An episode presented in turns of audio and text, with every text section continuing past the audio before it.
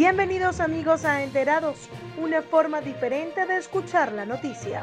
Quien les habla Marbelis Rodríguez y comenzamos con las informaciones más destacadas de este miércoles 31 de marzo del 2021. Chile, elecciones postergadas. La Cámara de Diputados aprobó el proyecto de reforma constitucional presentado por el Ejecutivo para postergar las elecciones que estaban previstas para el mes de abril. De esta manera, las elecciones se realizarán el 15 y 16 de mayo, mientras que los comicios de gobernadores regionales serán para el 13 de junio. Por su parte, las primarias presidenciales se llevarán a cabo el 18 de julio. Ahora el trámite pasará al Senado para posteriormente ser despachado como ley. Además, se aprobó suspender las campañas hasta mediados de abril. Medidas restrictivas.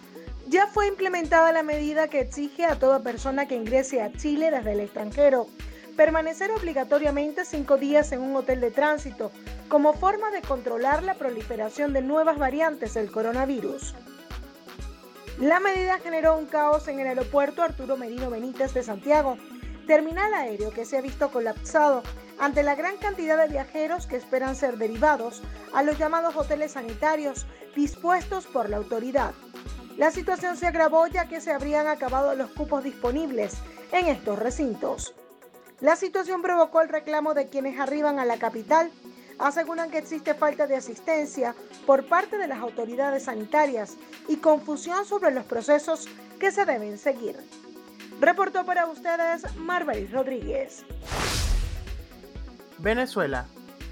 Eneida Laya, ministra de Comercio de la administración de Nicolás Maduro, informó que junto a la SUNDE comenzarán a supervisar la comercialización de oxígeno medicinal en el país. A través de su cuenta en la red social Twitter, la ministra informó que giró instrucciones de supervisar la comercialización del oxígeno medicinal en todo el territorio nacional a los coordinadores estatales. Explicó que la medida se hará para evitar distorsiones económicas, ya que debido a la pandemia, la demanda de oxígeno ha aumentado en los últimos meses y se han registrado varias estafas y sobreprecio en el producto. En Caracas, el alquiler de una bombona de oxígeno oscila entre los 150 y 200 dólares, mientras que el llenado puede costar hasta 30 dólares. El costo para comprar la bombona puede variar entre los 390 dólares hasta 1.600 dólares por unidad. El gobierno de Trinidad y Tobago extendió por seis días hábiles el periodo de regularización de estatus de los ciudadanos venezolanos.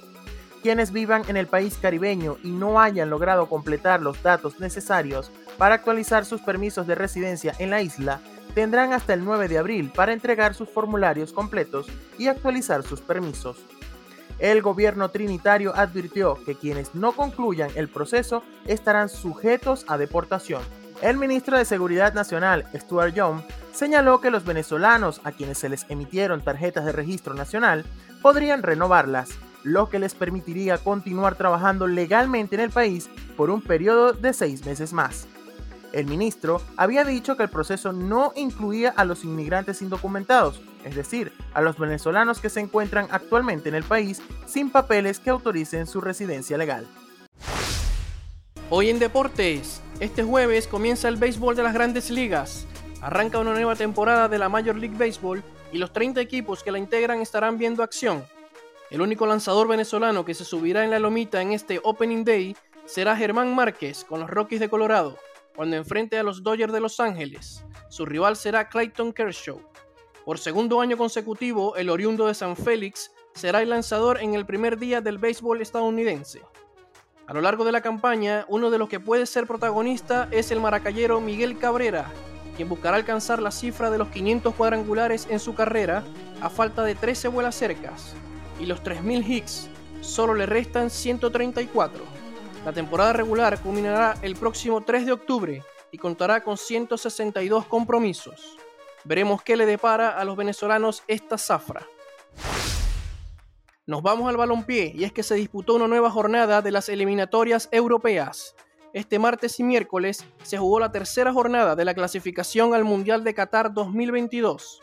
El día martes, Portugal venció 3-1 a Luxemburgo en calidad de visitante, con un gol de Cristiano Ronaldo.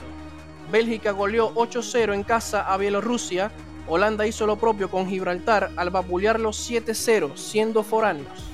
Y este miércoles la gran sorpresa de la jornada fue la derrota de Alemania en casa 2-1 ante Macedonia del Norte. Asimismo, España ganó 3-1 a Kosovo en Sevilla, Italia de visitante venció 2-0 a Lituania y el actual campeón mundial Francia derrotó por la mínima a Bosnia. Por último, hubo humo blanco para el arranque del fútbol venezolano. Iniciará el próximo domingo 11 de abril. Así lo dio a conocer este martes el ministro del Deporte Mervin Maldonado. Habló para ustedes Francisco Alcorta en la sección deportiva de Enterados. Hola, hola amigos. Iniciamos con las noticias más destacadas del entretenimiento. Les contamos que Britney Spears rompe el silencio sobre el documental de la tutela. La cantante ha hablado por fin sobre el documental Freeman Britney Spears. En su cuenta de Instagram, la cantante subió un video de ella misma bailando con Steven Tyler, junto con un pie de foto que decía, no he visto el documental, pero por lo que vi del mismo me sentí avergonzada por la luz que me pusieron. Lloré durante dos semanas y bueno, todavía lloro a veces. La cantante también comentó, como mi vida siempre ha sido muy especulada, observada y juzgada, hago lo que puedo en mi propia espiritualidad conmigo misma. Freeman Britney Spears ha arrojado nueva luz sobre el trato que recibió su protagonista en los medios de comunicación cuando saltó a la fama a finales de los 90 y se convirtió en una mega estrella en los años siguientes. El documental también ha inspirado un debate general sobre cómo la vida de Spears ha sido controlada por una tutela judicial desde 2008. Hasta aquí amigos las noticias del entretenimiento. Habló para ustedes Betsaida Silva. Los espero en una próxima edición. Chao, chao.